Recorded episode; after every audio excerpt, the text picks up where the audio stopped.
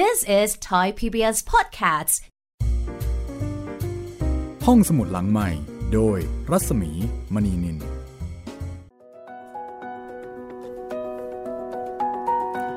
ได้เวลาของห้องสมุดหลังใหม่เปิดทำการอีกครั้งหนึ่งแล้วนะคะ สวัสดีคุณจิตเรน สวัสดีครับพี่หมีครับ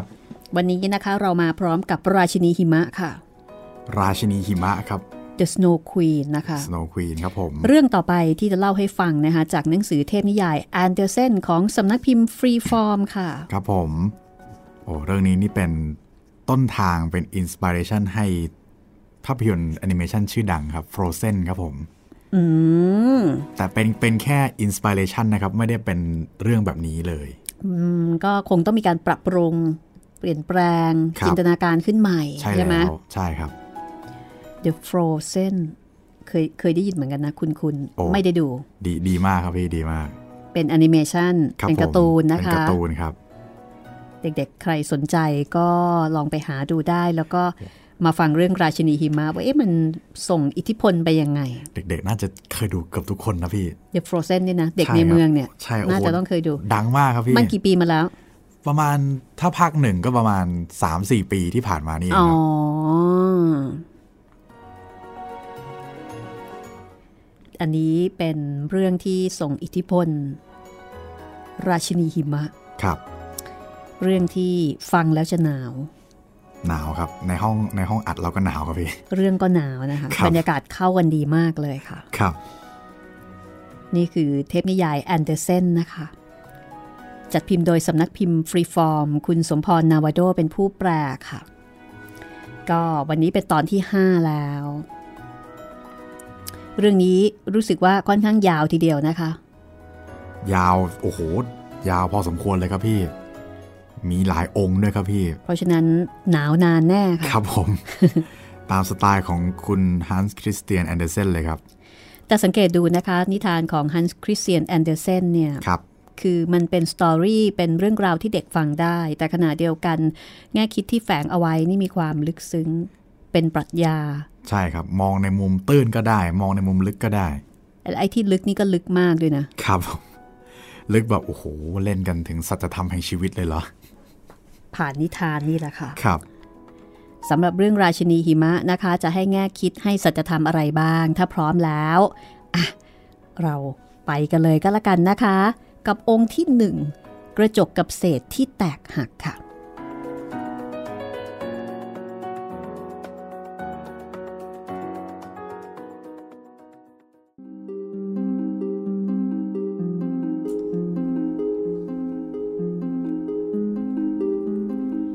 ครั้งหนึ่งนานมาแล้ว มีพูดร้ายตนหนึ่ง วันหนึ่ง มันนึกสนุก สร้างกระจกประหลาดขึ้นมา กระจกบานนี้จะเปลี่ยนทุกอย่างที่ดูดีและสวยงามให้ดูน่าทุเรศ หากของที่มันส่องเป็นสิ่งที่ไร้ค่าและน่าเกลียด มันก็จะยิ่งขยายความน่าเกลียดให้เพิ่มขึ้น ทิวทัศน์สวยงาม และดูเหมือนผักโขมต้มเละๆ คนที่สวยที่สุดกลายเป็นคนน่าเกลียดน่ากลัว หรืออาจจะยืนกลับเอาหัวลง ใบหน้าปิดเบี้ยว จนจำแทบไม่ได้ คนมีไฝ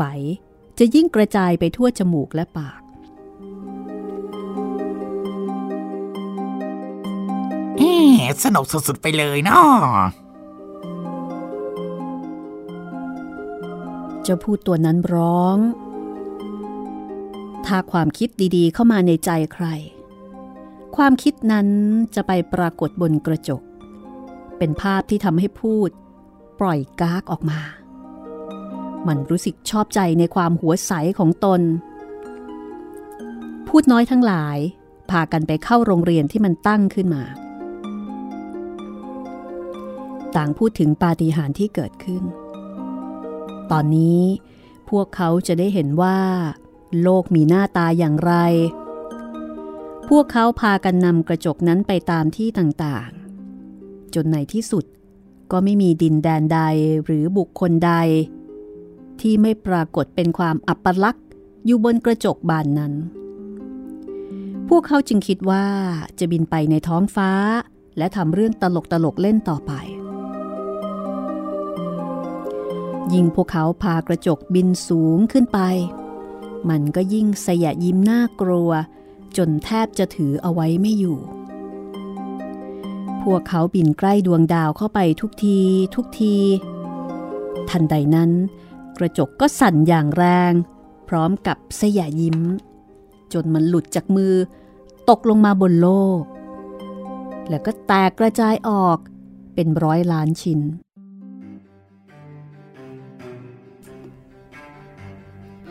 ความชั่วร้ายของมัน ก็ยิ่งทวีมากขึ้น เศษกระจกบางอันเล็กกว่าเม็ดทรายด้วยซ้ำ บินว่อนไปทั่วโลก บางชิ้นเข้าไปติดอยู่ในตาคนทำให้พวกเขาเห็นอะไรบิดเบือนไปหมดทำให้มองเห็นแต่สิ่งชั่วร้าย ต่อให้เศษเล็กแค่ไหน แต่อำนาจของมันยังคงร้ายแรงเท่ากับกระจกทั้งบาน เศษกระจกบางชิ้น เข้าไปติดอยู่ในหัวใจใครบางคนทำให้ใจเย็นชา เพราะมีก้อนน้ำแข็งติดอยู่ กระจกบางชิ้น ใหญ่ขนาดเอาไปทำบานหน้าต่างได้ พอมองผ่านบานหน้าต่างนี้ไป ก็จะไม่เห็นใครที่เป็นมิตรเลย กระจกบางชิ้น ถูกเอาไปทำเป็นแว่นตา เพื่อจะได้เห็นถนัดทนีพูดวายร้าย หัวเราะจนแทบสำลักความคิดของตัวเอง เศษกระจกจำนวนมากยังล่องลอยอยู่ในอากาศ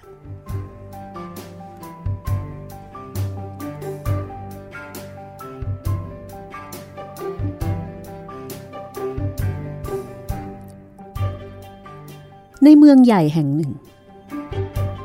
มีบ้านเรือนแออัด แล้วก็ผู้คนมากมาย จนแทบไม่มีที่เหลือให้ทำสวน แม้กระทั่งบนหลังคา คนส่วนใหญ่ จึงมีความสุขแค่ปลูกต้นไม้ในกระถาง เด็กชายกับเด็กหญิงสองคนเป็นเพื่อนรักกันเหมือนพี่น้อง สวนของพวกเขาใหญ่กว่ากระถางต้นไม้นิดเดียว พ่อแม่ของพวกเขามีบ้านอยู่ตรงกันข้ามกัน เป็นห้องใต้เพดานที่หลังคาติดกัน มีแค่รางน้ำขั้น แต่ละบ้านมีหน้าต่างเล็กๆหนึ่งบาน แค่ข้ามรางน้ำไปก็ถึงหน้าต่างอีกบ้านหนึ่งแล้ว พ่อแม่ของเด็กๆ เอากล่องไม้ใหญ่วางไว้นอกหน้าต่างสำหรับปลูกผักและกุหลาบต้นเล็กๆ แต่ละกล่องมีกุหลาบปลูกอยู่หนึ่งต้น พวกมันเติบโตงามดีมาก ตอนนี้พ่อกับแม่คิดว่า จะเอากล่องไม้ วางไว้ตรงรางน้ำจะได้เอื้อมถึงได้ง่าย แล้วก็มองดูเหมือนกำแพงดอกไม้สองแถว ต้นถั่วหวานเลื้อยห้อยลงมาจากกล่องไม้ ต้นกุหลาบ ก็แตกกิ่ง เลื้อยไปตามขอบหน้าต่าง แล้วก็มาบรรจบกัน ดูคล้ายซุ้มดอกกุหลาบ กล่องนั้นค่อนข้างสูง เด็กๆรู้ว่าไม่ควรจะปีนข้าม พวกเขาได้รับอนุญาตให้ออกไปเล่นกันนอกหน้าต่าง โดยนั่งบนมานั่งเล็กๆ ใต้ต้นกุหลาบ พวกเขาเล่นกันสนุกมาก แต่พอเข้าฤดูหนาว ความสุขนั้นก็หยุดชะงัก หน้าต่างมีน้ำแข็งเกาะเต็ม เด็กๆ จึงเอาเหรียญทองแดงอังบนเตาผิงให้ร้อน แล้วเอาไปวางบนบานกระจกหน้าต่าง ซึ่งก็จะเกิดวงกลมเล็กๆ ให้มองลอดออกไป จะเห็นดวงตาที่เป็นมิตรส่องลอดแต่ละรู คือตาของเด็กชายกับเด็กหญิง เด็กชายชื่อว่าเค เด็กหญิงชื่อว่าเกอดาในช่วงฤดูร้อน พวกเขาไปหากันโดยแค่กระโดดไปก้าวเดียว แต่ในหน้าหนาวต้องลงบันไดไปข้างล่างก่อน แล้วจึงขึ้นบันไดสูงชันของอีกบ้านหนึ่ง ด้านนอกบ้าน พายุหิมะกำลังพัดแรง โอ้ที่เห็นบินเป็นฝูงนั่น คือพึ่งขาว คุณยายของเคบอก พวกมันมีการเลือกราชินีด้วยหรือเปล่าครับ คุณยาย เด็กชายถาม เพราะเขารู้ว่าในหมู่พึ่งจะมีราชินีอยู่หนึ่งตัวเสมอ มีจ้ะ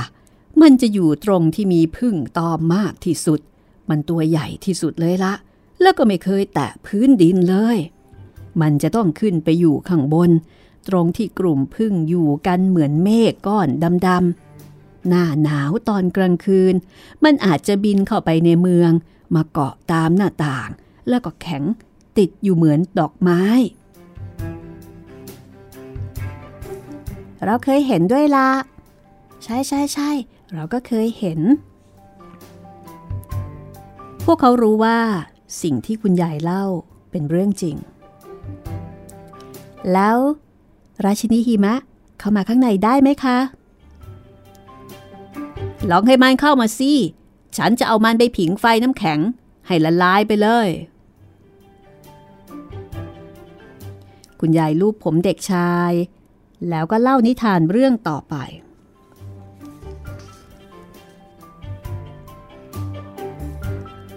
ตกค่ำเวลาอยู่ที่บ้าน เคจะถอดเสื้อออกเหลือแต่กางเกงตัวเดียว แล้วก็ปีนขึ้นไปบนเก้าอี้ข้างหน้าต่าง เขามองลอดรูเล็กๆออกไป เกร็ดหิมะสองสามเกร็ดกำลังโปรยปลายลงมา เกร็ดใหญ่ที่สุดค้างอยู่บนขอบกระถางดอกไม้ เกร็ดหิมะนั้นขยายใหญ่ขึ้นใหญ่ขึ้น จนในที่สุดมันกลายเป็นหญิงสาว ในชุดผ้าโปร่งสีขาวบางเบา ประดับด้วยเกร็ดหิมะเล็กๆ ระยิบระยับคล้ายดวงดาว เธอช่างบอบบาง และก็สวยงาม แต่เธอเกิดจากน้ำแข็งที่ขาวใสเป็นประกาย ทว่ามีชีวิต ดวงตาเปล่งแสงนิ่ง เหมือนดาวสองดวง หากแต่ดูไม่สงบสุขเลย เธอพยักหน้า หันมาทางหน้าต่าง แล้วก็กวักมือเรียก เด็กชายตกใจกระโดดลงจากเก้าอี้ เขารู้สึกว่ามีนกขนาดใหญ่ตัวหนึ่งบินผ่านหน้าต่างไป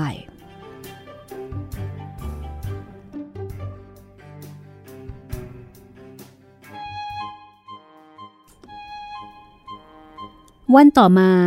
อากาศแจ่มใส ฤดูใบไม้ผลิมาถึง ใบไม้เริ่มผลิสีเขียวอ่อน บรรดานกกระจอกเริ่มสร้างรัง หน้าต่างทุกบ้านเปิดออก เด็กๆ พากันออกมานั่งเล่นในสวนสวยบนหลังคา ดอกกุหลาบฤดูร้อนบานสะพรั่งงดงาม เด็กหญิงรู้จักเพลงเกี่ยวกับดอกกุหลาบ เพลงหนึ่ง เมื่อนึกถึงดอกกุหลาบของเธอ เธอจึงร้องเพลงให้เด็กชายเพื่อนเกลอฟัง ซึ่งเด็กชายก็ร้องตาม เนื้อเพลงนั้นมีอยู่ว่า กุหลาบในหุบเขาส่งกลิ่นประรื่นชื่นใจ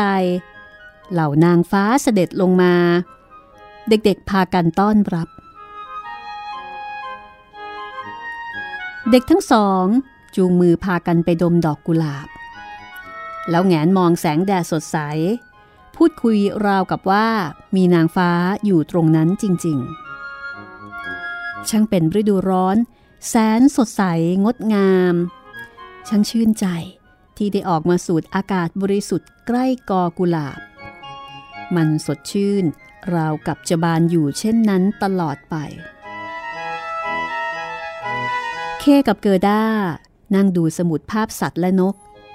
นาฬิกาบนหอคอยโบสถ์ตีบอกเวลาห้าโมงเย็น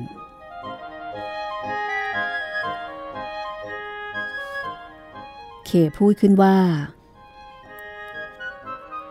โอ้ยฉันรู้สึกเจ็บที่หัวใจ ไม่รู้มีอะไรเข้าตาด้วย เด็กหญิงเอามือโอบรอบคอเพื่อน เด็กชายกระพริบตาแต่ก็ไม่เห็นมีอะไรอยู่ในตา เออ ฉันคิดว่ามันคงออกไปแล้วล่ะแต่ความจริงมันยังไม่ออก มันคือเศษของกระจกพูดตนนั้น เศษชิ้นหนึ่ง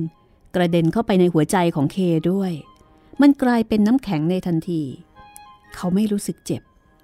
แต่มันยังคงอยู่ในหัวใจของเขา เธอร้องไห้ทำไมอะ เอ๊ะทำไมเธอดูอัปลักษณ์จัง ฉันไม่ได้เป็นอะไรสักหน่อย เอ๊ะ กุหลาบนั่นเป็นโรคไปแล้ว โอ้ ดอกนี้ก็แคระแกรนไปหมดแล้วทำไมกุหลาบพวกนี้อัปลักษณ์สุดๆเลย อัปลักษณ์พอๆกับกระถางปลูกของมันนั่นแหละ นี่แน่ เคเตะกระถางอย่างแรง แล้วดึงกุหลาบทั้งสองต้นขึ้นมา เธอทำอะไรนะ่ะ เด็กหญิงตะโกน พ่อเคเห็นเธอโกรธ เขาก็ถอนกุหลาบอีกต้น จากนั้นก็ปีนหน้าต่างเข้าไป แล้วก็ทิ้งเกอด้าไว้ที่นั่น ต่อมาพอเกอด้าเอาสมุดภาพให้เขาดู เคก็จะบอกว่า โอ้สัตว์อะไรนั่นน่าเกลียดจะตาย พอคุณยายเล่านิทานให้ฟัง เขาก็คอยขัดจังหวะ บางครั้งก็แอบไปข้างหลังของคุณยาย แล้วก็คว้าแว่นตาของคุณยายมาใส่ทำท่าล้อเลียนต่างๆ นานา จนทุกคนพากันหัวเราะ ต่อมาไม่นาน เขาก็เรียนแบบท่าทางของคนในละแวกนั้นได้หมด ท่าทางแปลกๆ น่าเกลียดน่าเกลียด เคทำได้หมด จนพวกเขาชมว่า เด็กคนนั้นฉลาดจัง นั่นเป็นเพราะเศษกระจกที่เข้าตา และก็ฝังอยู่ในหัวใจของเขา เขาล้อเลียน แม้แต่เกิด้า ผู้ที่รักเขาจนหมดหัวใจ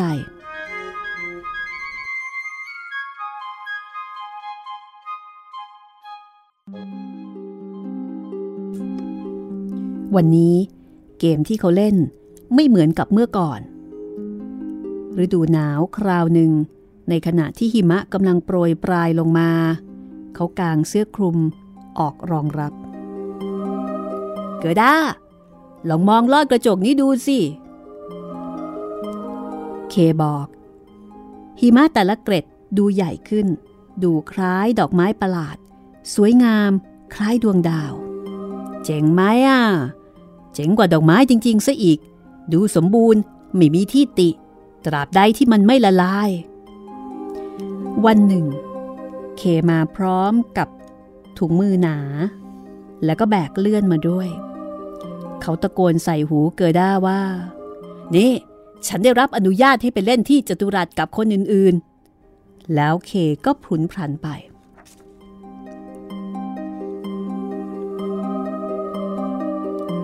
ที่จตุรัส เด็กๆที่ใจกล้ามักจะเอาเลื่อนผูกติดเกวียน แล้วก็ให้เกวียนลากไปอย่างสนุกสนาน ไม่ต้องออกแรง ขณะที่กำลังสนุกกันอย่างสุดเวียง ก็มีเลื่อนสีขาวคันใหญ่ผ่านมา คนที่นั่งอยู่บนเลื่อน ใส่เสื้อขนสัตว์ แล้วก็หมวกขนสัตว์สีขาวเลื่อนนั้นวนผ่านจตุรัสสองรอบ เครีบเอาเลื่อนของตน ผูกเข้ากับเลื่อนนั้น แล้วก็แล่นตามไป พวกเขาเคลื่อนไปเร็วขึ้นเรื่อยๆ เข้าไปสู่อีกถนนหนึ่ง คนคนนั้นหันมาพยักพเยิดกับเขาอย่างสนิทสนมราวกับรู้จักกัน ทุกครั้งที่เคกำลังจะปลดเลื่อนของตนออก ชายคนนั้นก็พยักหน้าให้ และเคก็นั่งเงียบต่อไป พวกเขาเคลื่อนไปเรื่อยๆ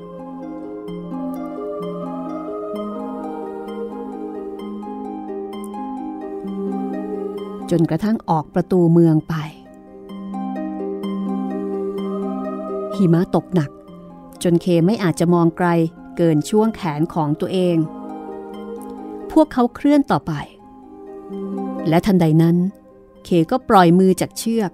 เพื่อให้หลุดจากเลื่อนใหญ่นั้น แต่ไม่เป็นผล เลื่อนเล็กยังคงทยานต่อไปกับความเร็วของลม เขาร้องตะโกนสุดเสียง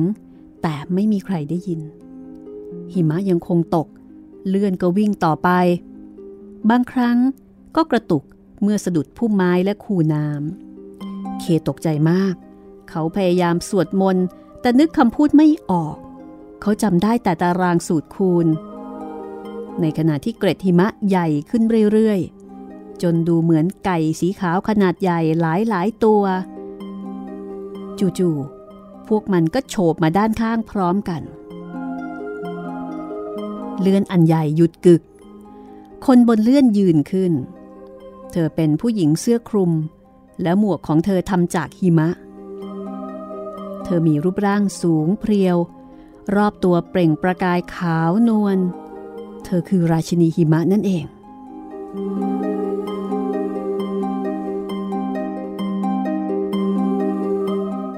เราเดินทางเร็วมาก หนาวจนตัวแข็งเลย เข้ามาชิดๆฉันสิ เธอให้เคนั่งบนเลื่อนติดกับเธอ แล้วเอาขนสัตว์พันรอบตัวเขา เขารู้สึกเหมือนจมอยู่ในพวงรีดที่ทำด้วยหิมะ ยังหนาวอยู่เหรอ เธอถามแล้วก็จูบที่หน้าผากเขา ซึ่งจูบนั่นมันเย็นกว่าน้ำแข็งซะอีก หนาวบาดเข้าไปถึงใจ ซึ่งก็เย็นเกือบจะเป็นน้ำแข็งอยู่แล้ว เครู้สึกเหมือนจะตาย แต่ครู่หนึ่งก็รู้สึกดีขึ้น แล้วก็ไม่รู้สึกหนาวอีก เลื่อนของผม อย่าลืมเลื่อนของผม นั่นเป็นสิ่งแรกที่เขานึกถึง เลื่อนของเขาผูกไว้กับไก่สีขาวตัวหนึ่ง ซึ่งบินตามหลังเข้ามา ราชินีหิมะจูบเขาอีกครั้ง แล้วเขาก็ลืมหนูน้อยเกิด้า ลืมคุณยายและคนอื่นๆที่บ้าน เอาละฉันจะไม่จูบเธออีกแล้ว เพราะถ้าไม่เช่นนั้น ฉันคงจะจูบจนเธอตายไป ราชินีหิมะกล่าว เคมองดูเธอ เธอสวยเหลือเกิน นึกไม่ออกว่าจะมีใครฉลาดและก็น่ารักไปกว่านี้ ตอนนี้เธอไม่เหมือนน้ำแข็ง เหมือนตอนที่เธอนั่งกวักมือเรียกเขาอยู่นอกหน้าต่าง เธอดูสมบูรณ์แบบ เขาไม่กลัวเธอแล้ว เขาอวดเธอว่า เขาคิดเลขในใจได้ถึงเศษส่วนด้วย เขารู้ว่าประเทศต่างๆ มีพื้นที่กี่ตารางไมล์และมีประชากรเท่าไหร่ เธอยิ้มตลอดเวลาที่เขาพูด เขารู้สึกว่าสิ่งที่เขารู้ยังไม่มากพอ เขามองขึ้นไปบนท้องฟ้าเวิงวางกว้างใหญ่ เธอพาเขาบินขึ้นไปเหนือเมฆสีดำขณะที่พายุครวญครางหวีดวิว ราวกับกำลังร้องเพลงโบราณ พวกเขาบินผ่านป่า ผ่านทะเลสาบ ทะเลต่างๆ และผืนแผ่นดินหลายแห่ง พายุเบื้องล่าง พัดกระโชก เสียงหมาป่าเห่าหอน หิมะแตกดังเปรี้ย เหล่าอีกาสีดำตัวโตกรีดร้องบินอยู่เหนือพวกเขา สูงขึ้นไป มีดวงจันทร์ดวงโตทอแสงจ้า เขเฝ้ามองดูดวงจันทร์ตลอดค่ำคืนแห่งฤดูหนาวอันแสนนาน ส่วนตอนกลางวันนั้น เขานอนหลับอยู่แทบเท้าราชินีหิมะ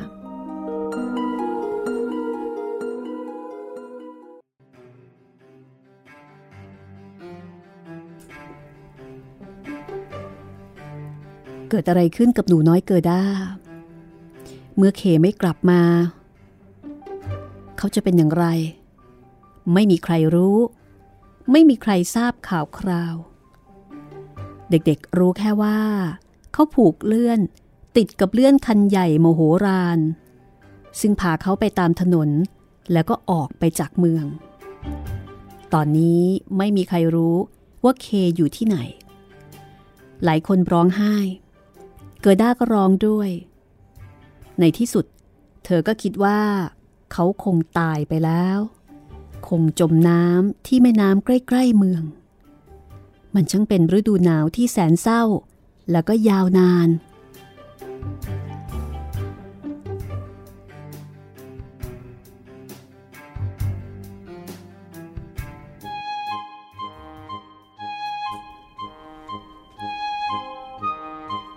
แต่แล้ว ฤดูใบไม้ผลิก็มาถึง พร้อมกับแสงแดดอบอุ่น เคตายไปแล้ว ฉันไม่เชื่อ แต่เคตายไปแล้ว จิบจิบฉันไม่เชื่อหรอก เกิด้าบอกกับพวกนกกระจอก แต่นกกระจอกก็ไม่เชื่อ จนกระทั่งเกิด้า ก็พลอยเชื่อไปด้วย ว่าเคยังไม่ตาย ฉันจะเอารองเท้าสีแดงมาใส่ เคยังไม่เคยเห็นมัน ฉันจะไปที่แม่น้ำแล้วก็ถามถึงเขา เกิด้าพูดขึ้นในเช้าวันหนึ่ง ซึ่งยังเช้ามาก เธอจูบคุณยายที่ยังนอนหลับอยู่ ใส่รองเท้าสีแดง แล้วก็ไปที่แม่น้ำตามลำพัง ธอเอาเพื่อนเล่นของฉันไปจริง ๆ เหรอแม่น้ำ ฉันจะให้รองเท้าสีแดงแก่เธอ ถ้าเธอคืนเขามาให้ฉัน เกอด้ารู้สึกเหมือนคลื่นพยักหน้าให้อย่างแปลกๆ เธอจึงหยิบรองเท้าสีแดงขึ้นมา มันมีค่าที่สุดสำหรับเธอ แต่เธอก็โยนมันลงไปในแม่น้ำ แต่มันตกลงไปริมตลิ่ง คลื่นน้อยๆ ก็พัดพามันกลับขึ้นฝั่ง ราวกับว่าไม่ต้องการสิ่งที่เธอรักที่สุด เพราะมันไม่ได้เอาเคไป เกิด้านึกว่า เธอโยนไปไม่ไกลพอ จึงปีนลงไปในเรือลำหนึ่ง ที่ลอยอยู่ท่ามกลางกอกก เธอไปที่ท้ายเรือแล้วก็โยนรองเท้าออกไป แต่เรือไม่ได้ถูกผูกไว้ เมื่อเธอลงไปในเรือทำให้เรือโยกขยับ แล้วก็ลอยห่างออกจากฝั่ง พอเห็นอย่างนั้น เธอก็รีบหันกลับมาแต่เรืออยู่ห่างจากฝั่งเกินหนึ่งหลาแล้ว และกำลังเคลื่อนไปอย่างรวดเร็ว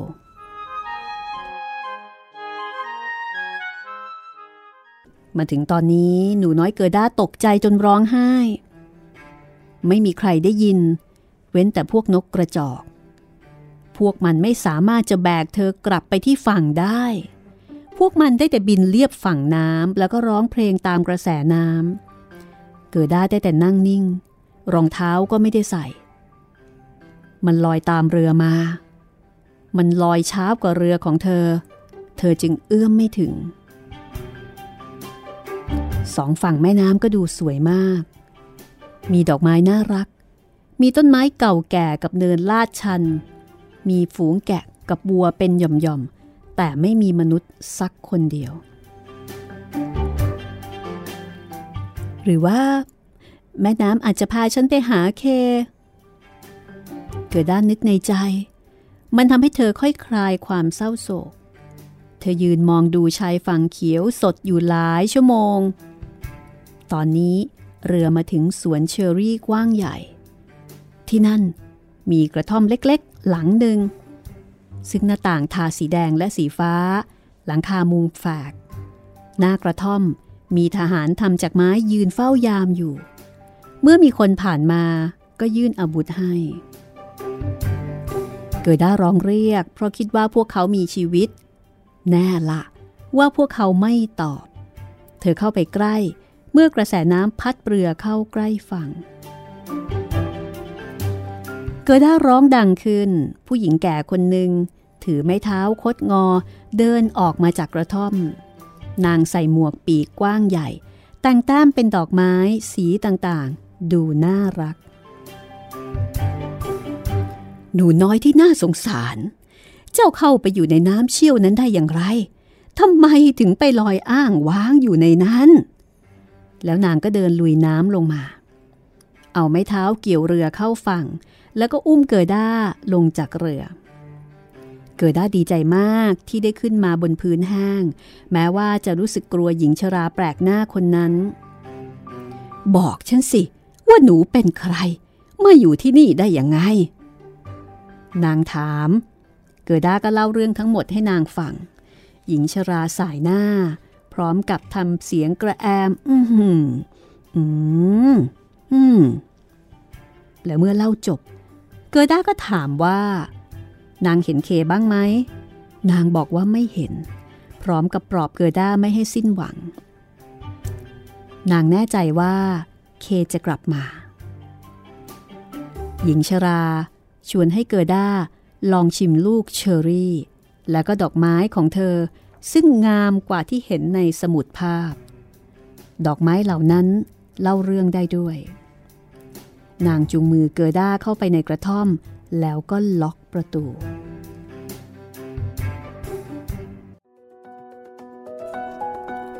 พักเอาไว้ตรงนี้ก่อนนะคะสำหรับเรื่อง ราชินีหิมะครับผม เล่ายาวจนลืมเรื่องไปเลย ครับผม เป็นเรื่องที่แปลกดีเหมือนกันนะพี่ ไม่ค่อยจะเคยเจอเรื่องทำนองนี้เท่าไหร่ แต่ก็มีประเด็นที่ลึกซึ้งอีกแล้วนะ ครับผม สาเหตุที่ทำให้มนุษย์มองโลกในแง่ร้ายอืมมาจากเจะพูดตนนี้นี่เอง มาจากกระจกกระจกอันชั่วร้ายของมันครับที่มีการแตกแล้วก็เศษกระจกก็เข้าไปฝังตามที่ต่างครับผมๆเข้าไปฝังในใจ เข้าไปฝังที่ดวงตา ไปฝังที่หน้าต่าง ไปฝังที่บ้าน อันนี้ใช่เลยนะ ใช่เลยครับพี่ ความเกลียดชังก็ แผ่กระจายไปทั่วโลก ทุกคนก็มองผ่านเอ่อสายตาที่มองโลกแง่ร้ายของของเรา ใช่ครับพี่ คนไม่ใช่ แค่หายใจก็ผิด หรือว่าเรื่องที่ไม่ใช่ ยังไงยังไง ก็ไม่ใช่ ก็ไม่ใช่ พักสักครู่นะคะ แล้วเดี๋ยวช่วงต่อไป กลับมาฟังกันต่อค่ะ ว่าเจ้าหญิงหิมะจะพาเราไปไหน กับห้องสมุดหลังไม้ และเทพนิยายแอนเดอร์เซนค่ะ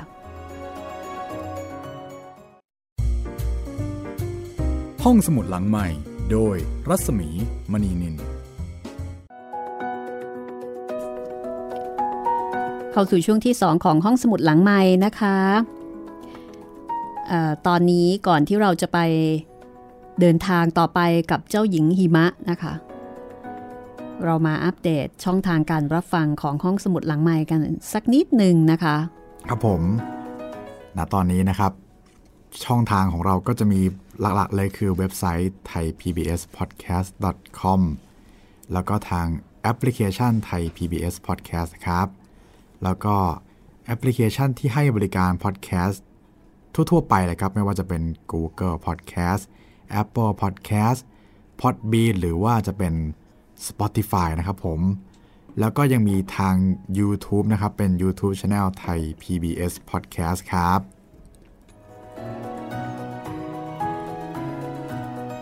แล้วถ้าเกิดว่าต้องการที่จะพูดคุยทักทายกันนะคะ เขียนจดหมายส่งข้อความมาได้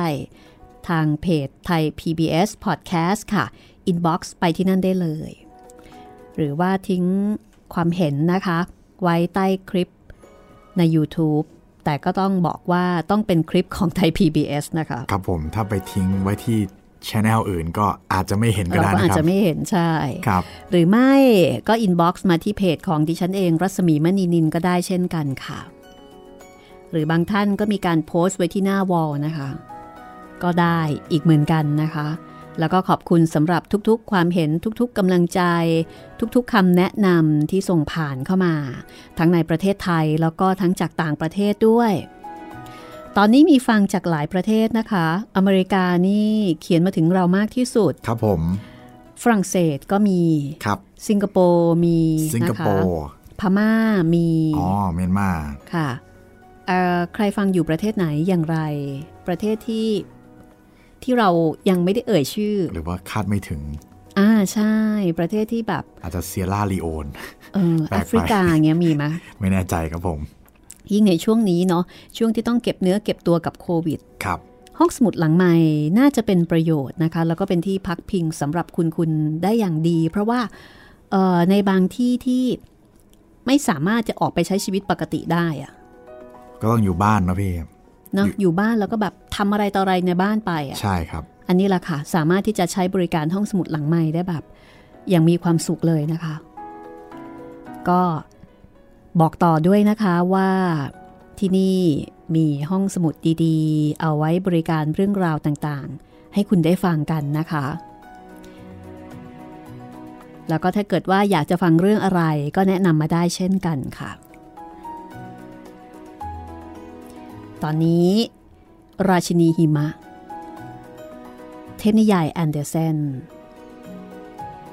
ตกลงแล้วหญิงชรานางนี้นี่เป็นใครกันนี่ เป็นราชินีหรือเปล่า หรือ หรือว่าจะเป็นผู้หวังดีประสงค์ร้าย อ่า ซึ่งในนิทานเนี่ยพอพูดถึงหญิงชรานี่นะ แนวนี้ ไม่ค่อยจะดีเลยแหมมาทรงนี้นี่ร้ายทุกตัว หญิงชราจะเท่ากับแม่มดทุกทีเลยนะคในรับนิทานเนี่ย ใช่ แต่ว่าในเรื่องนี้เทพนิยายแอนเดอร์เซนนะคะ เดาไม่ได้ครับพี่อืมคาดเดาลำบากไปฟังกันเลยค่ะ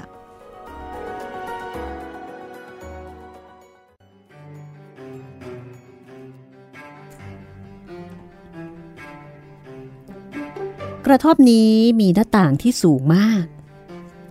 แสงแดดส่องผ่านกระจกหน้าต่าง สีแดง น้ำเงินและเขียว เกิดเป็นสีต่างๆที่น่าตื่นตาตื่นใจ บนโต๊ะมีเชอรี่ลูกอวบน่ากินที่สุดวางอยู่ หญิงชราอนุญาตให้เกิด้ากินได้มาก เท่าที่เธออยากกิน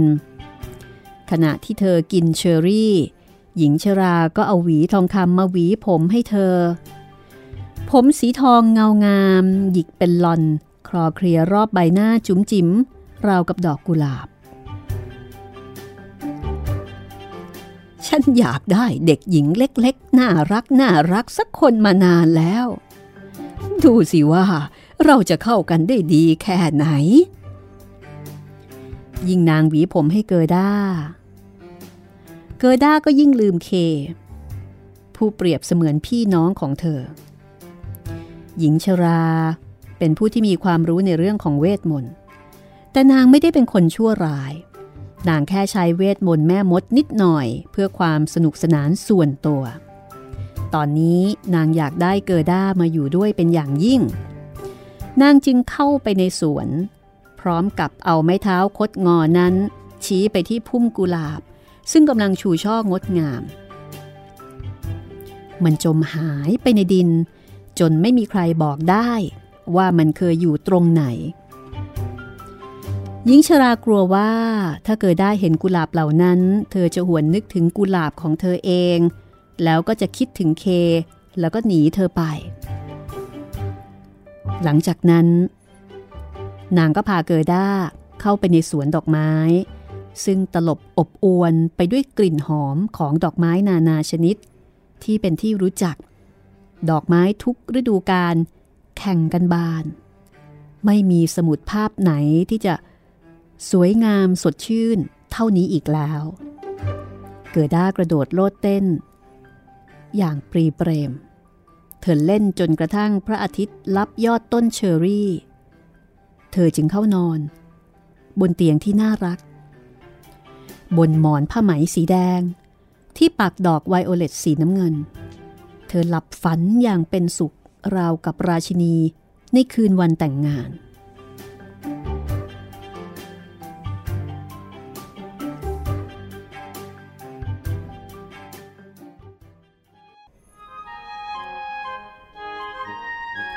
เช้าวันรุ่งขึ้น เธอออกไปเล่นกับดอกไม้ตลอดทั้งวัน ท่ามกลางแสงตะวันอันอบอุ่น เธอรู้จักดอกไม้ทุกชนิด แต่ในบรรดาดอกไม้นานาพันธุ์จำนวนมากนั้น เธอรู้สึกว่ายังมีดอกหนึ่งหายไป แต่เด็กหญิงก็นึกไม่ออกว่าเป็นดอกอะไร วันหนึ่ง ขณะที่เธอกำลังเพ่งพิษหมวกของหญิงชรา ซึ่งวาดเป็นรูปดอกไม้ต่างๆ อยู่นั้น เธอรู้สึกว่า ดอกที่สวยที่สุดนั้น คือดอกกุหลาบ เมื่อหญิงชราสาบให้ดอกกุหลาบหายไปจากพื้นดิน นางลืมเอาดอกกุหลาบบนหมวกออกไปด้วย อะไรกันทำไมที่นี่ไม่มีดอกกุหลาบเลยเหรอ เกิด้าวิ่งไปตามแปลงดอกไม้ในสวน มองแล้วมองอีก แต่ก็ไม่เจอดอกไม้ที่เธอต้องการ เธอซุดตัวลงนั่งแล้วก็ร้องไห้ หยดน้ำตาอุ่นๆ บังเอิญหยดลงตรงที่กอกุหลาบยุบหายไป ฉับพลันนั้นกุหลาบก็โผล่ขึ้นมาจากดิน ออกดอกบานสะพรั่ง เกิด้าเข้าไปดมดอกกุหลาบเหล่านั้น แล้วเธอก็หวนคิดถึงดอกกุหลาบต้นโปรดที่บ้าน แล้วก็พลอยนึกถึงเคขึ้นมาด้วย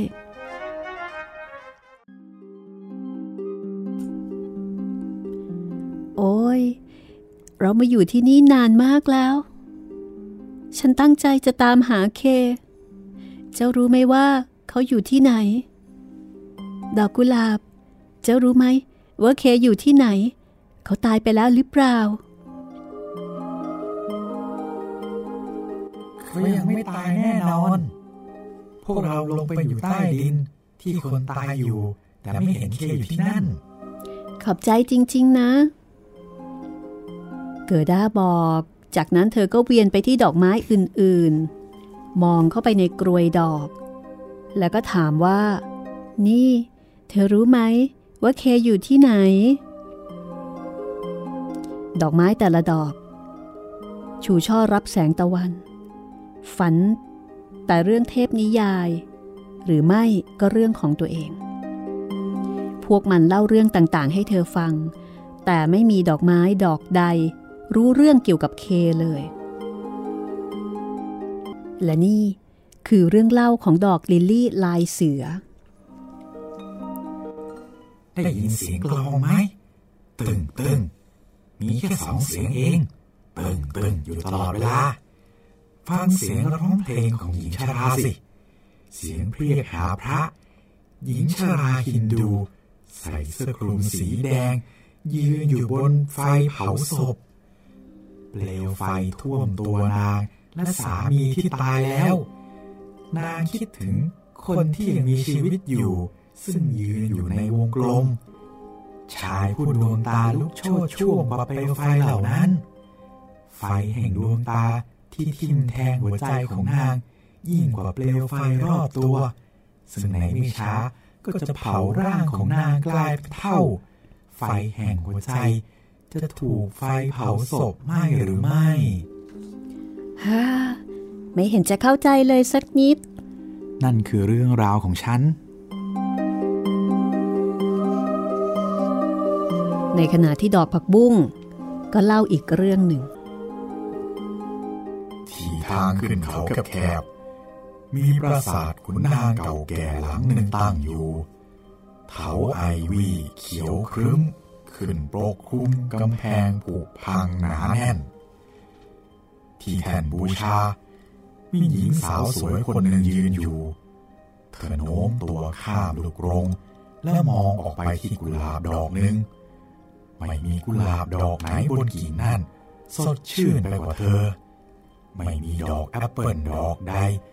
อ่อนพลิ้วลิ่วลงได้ดีกว่าเธอ ชุดผ้าไหมบอบบางของเธอ เสียดสีกันเบานี่เขายังไม่มาอีกเหรอ เธอหมายถึงเคใช่ไหม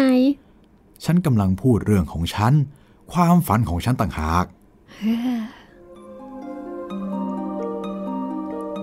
และนี่คือเรื่องเล่าของดอก Snowdrop ๆชิงช้าไม้อันหนึ่งแขวนอยู่ระหว่างต้นไม้สองต้น เด็กหญิงสองคนกำลังนั่งโลเล่น กลับไปกลับมาอยู่ด้วยกัน พวกเธอสวมชุดสีขาวเหมือนหิมะ มีริบบิ้นไหมสีเขียวปลิวสวายอยู่บนหมวก พี่ชายของพวกเธอ ยืนอยู่บนชิงช้า แขนทั้งสองโอบเชือกไว้ มือข้างหนึ่งถือถ้วยเล็กๆใบหนึ่งมืออีกข้างหนึ่งถือหลอดที่ทำจากดิน เขากำลังเป่าฟองสบู่เล่น ชิงช้าแกว่งไวฟองสบู่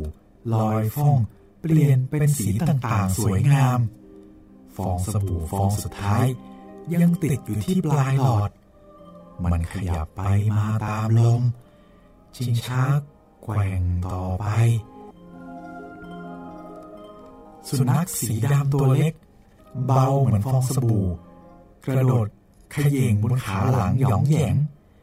พยายามจะขึ้นบนชิงช้า ชิงช้าแกว่งไปเจ้าหมาก็ล้ม มันเห่าแล้วก็ทำท่าโกรธ พวกเด็กๆพากันล้อมัน แล้วฟองสบู่ฟองนั้นก็แตกเปาะ ชิงช้าและฟองสบู่ที่กำลังแตกนั่นแหละ เพลงของฉัน อืม เรื่องของเธอน่ารักดี แต่เธอเล่าได้น่าเศร้าจัง แล้วเธอก็ไม่ได้พูดถึงเคเลย ส่วนดอกไฮยาซิน เล่าเรื่องพี่น้องสามสาวที่บอบบางน่ารักกาละครั้งหนึ่ง มีพี่น้องสามสาวบอบบางน่ารัก คนแรก ใส่ชุดสีแดง คนที่สองใส่ชุดสีน้ำเงิน คนที่สามใส่ชุดสีขาว พวกเธอจับมือกัน เต้นรำข้างทะเลสาบเงียบสงบ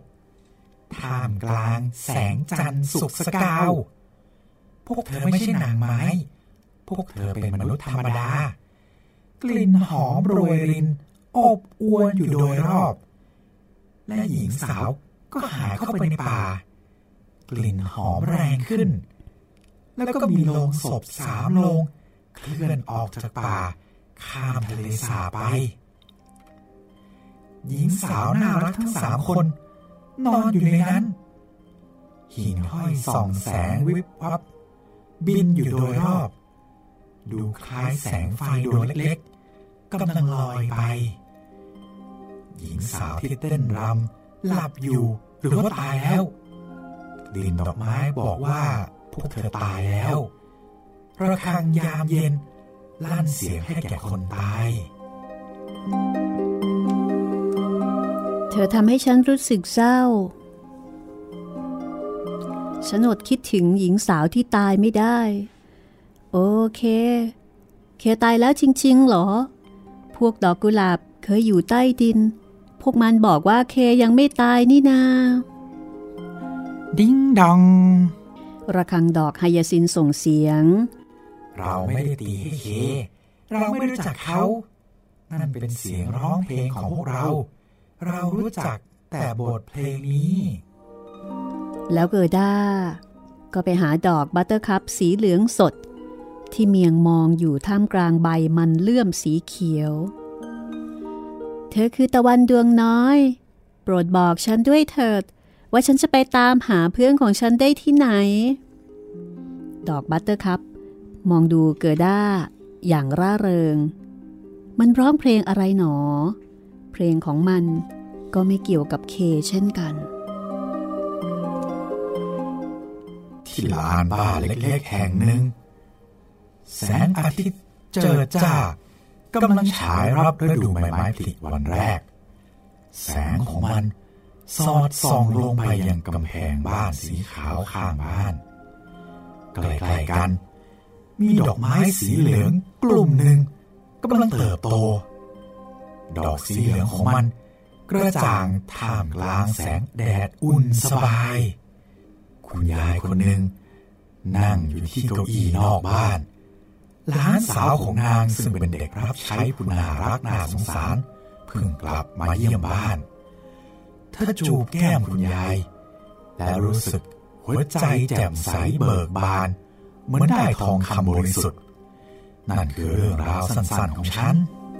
นี่คือเรื่องราวของดอก buttercup คุณยายผู้น่าสงสารของฉันฮ่าท่านคงจะคิดถึงฉัน ท่านรู้สึกเป็นทุกข์แทนฉันกับเค ฉันจะกลับบ้านในอีกไม่นานพร้อมกับเค คงไม่มีประโยชน์อะไรที่จะถามพวกดอกไม้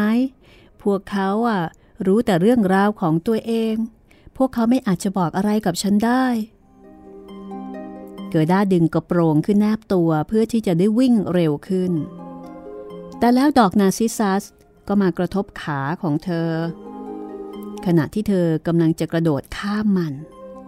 เธอจึงหยุดแล้วก็มองไปที่ดอกไม้สีเหลืองก้านยาวดอกนั้น แล้วก็ถามว่า นี่ เธอพอจะรู้อะไรบ้างไหม แล้วเธอก็ก้มลงไปหาดอกไม้นั้น แล้วดอกนาซิซัสก็บอกว่า ฉันเห็นตัวเอง โอ้ ฉันเห็นตัวเอง ฉันมีกลิ่นหอมยิ่นัก ที่ห้องใต้หลังคาเล็กๆนั่น มีเด็กหญิงนักเต้นรำตัวน้อยคนหนึ่งยืนอยู่ เธอใส่แค่กระโปรงตัวเดียว ยืนบนขาข้างเดียว แล้วก็เปลี่ยนเป็นสองข้าง เธอรังเกียจโลกทั้งโลก เธออยู่แต่ในโลกจินตนาการ เธอเทน้ำในกาลงไปบน อะไรสักอย่างในมือ อ๋อ เสื้อชั้นในนั่นเอง ความสะอาดเป็นสิ่งดี เสื้อสีขาวตัวนั้น แขวนอยู่บนตะขอแขวนผ้า เธอซักมันในกาน้ำชา แล้วตากไว้บนหลังคา เธอหยิบมันมาใส่ แล้วเอาผ้าเช็ดหน้าสีส้มผูกรอบคอ ยิ่งทำให้ชุดดูขาวขึ้น ฉันเห็นตัวเอง ฉันเห็นตัวเอง นี่คือเรื่องจากดอกนาซิสซัส แต่เกอร์ด้าบอกว่า ฉันไม่สนใจเรื่องพวกนี้ มันไม่เห็นจะเกี่ยวอะไรกับฉันเลย แล้วเด็กหญิงก็ออกวิ่งไปทางท้ายสวน ปรากฏว่าประตูสวนถูกล็อกไว้ เธอเขย่ากลอนจนสนิมหลุด ประตูเปิดออก เกอร์ด้าวิ่งเท้าเปล่าออกไปสู่โลกกว้าง เธอมองไปรอบๆสามครั้ง แต่ไม่เห็นมีใครตามมา ในที่สุด เธอก็วิ่งต่อไปไม่ไหว เธอจึงนั่งลงบนหินก้อนใหญ่ พอมองไปรอบตัว ก็รู้ว่า ฤดูร้อนผ่านไปแล้ว ตอนนี้เป็นปลายฤดูใบไม้ร่วง แต่ในสวนดอกไม้สวยงามนี้ ไม่มีใครสังเกตเห็นการเปลี่ยนแปลงของฤดูกาล ที่นั่นมีแสงอาทิตย์ส่องตลอดเวลา ดอกไม้ออกดอกตลอดปี ตายจริง ฉันเสียเวลาไปนานโขแล้ว เข้าฤดูใบไม้ร่วงแล้ว ฉันจะมัวนั่งพักอยู่ไม่ได้ เธอจึงลุกขึ้น แล้วก็เดินต่อไป ตอนนี้ เท้าน้อยๆของเธอ รู้สึกเหนื่อยมาก อากาศรอบข้างก็หนาวเหน็บ แล้วก็ร้างเปรี่ยว ใบหลิวเรียวแหลมเปลี่ยนเป็นสีเหลือง หมอกกลั่นเป็นหยดน้ำหยดปะปะ จากใบไม้ลงบนผืนน้ำใบไม้ร่วงทีละใบทีละใบ ต้นสโลมีผลเต็มต้น เห็นแล้วรู้สึกเข็ดฟัน โลกในยามนี้ ช่างเงียบเหงาเศร้าส้อย เสียเหลือเกิน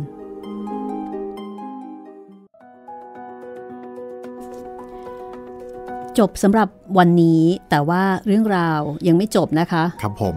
ราชินีหิมะยังไม่จบค่ะ มีต่อค่ะ โอ้โหเป็นเรื่องที่ abstract มากเลยนะพี่มีความนามประธรรมเยอะมาก มากเลย เล่าด้วยเรื่องที่เป็นรูปธรรม แต่แฝงความหมายในเชิงนามธรรมให้ครุ่นคิด ใช่ครับพี่ โอ้โห ผมอ่านไปแล้วบางที เอ๊ะตรงนี้เขาจะสื่อถึงอะไรเนาะเราก็คิดไม่ถึงเหมือนกัน เด็กๆล่ะคะเด็กๆ คิดถึงอะไรบ้าง นั่นสิครับพี่ บางทีเราอาจจะคิดเลยนะบางทีอาจจะไม่มีอะไรมากเท่าที่เราคิดอ่าเด็กๆอาจจะมองเห็นแง่มุมที่น่าสนใจ คุณพ่อคุณแม่ก็ลองลองถามดูนะคะ คือผู้ใหญ่เนี่ยจะคิด ด้วยเหตุและผลใช่ไหมใช่ครับพี่คิดจากประสบการณ์ของเรา บางทีก็มีอคติมาเจอปน แต่ว่าเด็กๆเนี่ยจะบริสุทธิ์แล้วก็ใสมาก บางทีเขาจะเห็นมุมอะไรที่มันน่ารักน่ารักที่ผู้ใหญ่แบบมองข้ามไป ใช่ครับ ลองดูนะคะกับเรื่องในแนวนี้ผู้ใหญ่เนี่ยบางทีคิดมากแล้วปวดหัวเหมือนกันอะอย่าว่าอย่าไอ้ตกลงมันหมายถึงอะไรนะนี่อย่าไปคิดมากซะทุกเรื่องใช่ไหมครับพี่ทำนองนั้นค่ะ เรื่องบางเรื่องก็อาจจะง่าย ๆ ก็ได้ สำหรับเรื่องนี้นะคะครับราชินีหิมะเนี่ยเอ่อประเด็นหนึ่งที่มองเห็นนะ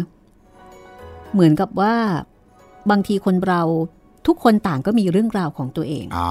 แล้วก็ไม่มีใครสนใจใครครับ เหมือนกับไอ้ดอกไม้พวกเนี้ยมันก็จะเล่าของมันอย่างเดียวเออและส่วนใหญ่ดอกไม้เนี่ยก็มักจะสวย ครับ คนสวยมักจะไม่ค่อยสนใจใครหรือเปล่าจริงครับพี่จริง เพราะว่าเขาก็จะมีเรื่องราวของเขา ใช่ครับ คนก็จะชื่นชมเขา คนจะสนใจเขา แต่เขาอาจจะไม่ได้สนใจใคร แต่เขาเป็นที่สนใจของคนอื่นคใช่รัไหมใช่ อย่างดอกนาซิสซัสเนี่ย โอ้โห นาซิสซัสนี่ โอ้โห เขาจะแบบตามตำนาน นาซิสซัสนี่จะหลงตัวเองมาก ครับ มองลงไปในพื้นน้ำค่ะ แล้วก็เห็นแต่ตัวเองครับอันนี้เป็นตำนานของนาซิสซัสเนี่ยนะคะ ครับ ในขณะที่ความรักอันบริสุทธิ์ของเกอร์ด้าที่มีต่อเค ก็พยายามที่จะเฝ้าหา พยายามที่จะตามหาร่องรอยของเค แต่เคก็ไปอยู่กับราชินีหิมะซะแล้วติดตามเกอร์ด้าต่อไปนะคะครับผมว่าเกอร์ด้าจะต้องติดตามเคไปอีกนานแค่ไหน ทั้งคู่จึงจะได้พบกัน วันนี้หมดเวลาของห้องสมุดหลังใหม่แล้วนะคะ อย่าลืมค่ะ ถ้าฟังแล้วมีเรื่องที่อยากจะคุยนะคะ ก็ inbox มาได้เลย ที่เพจไทย PBS Podcast หรือที่เพจรัศมีมณีนินนะคะ หรือทาง YouTube ไทย PBS Podcast นะครับ ค่ะ ทิ้งคอมเมนต์ไว้ได้เลย ที่นั่นนะคะ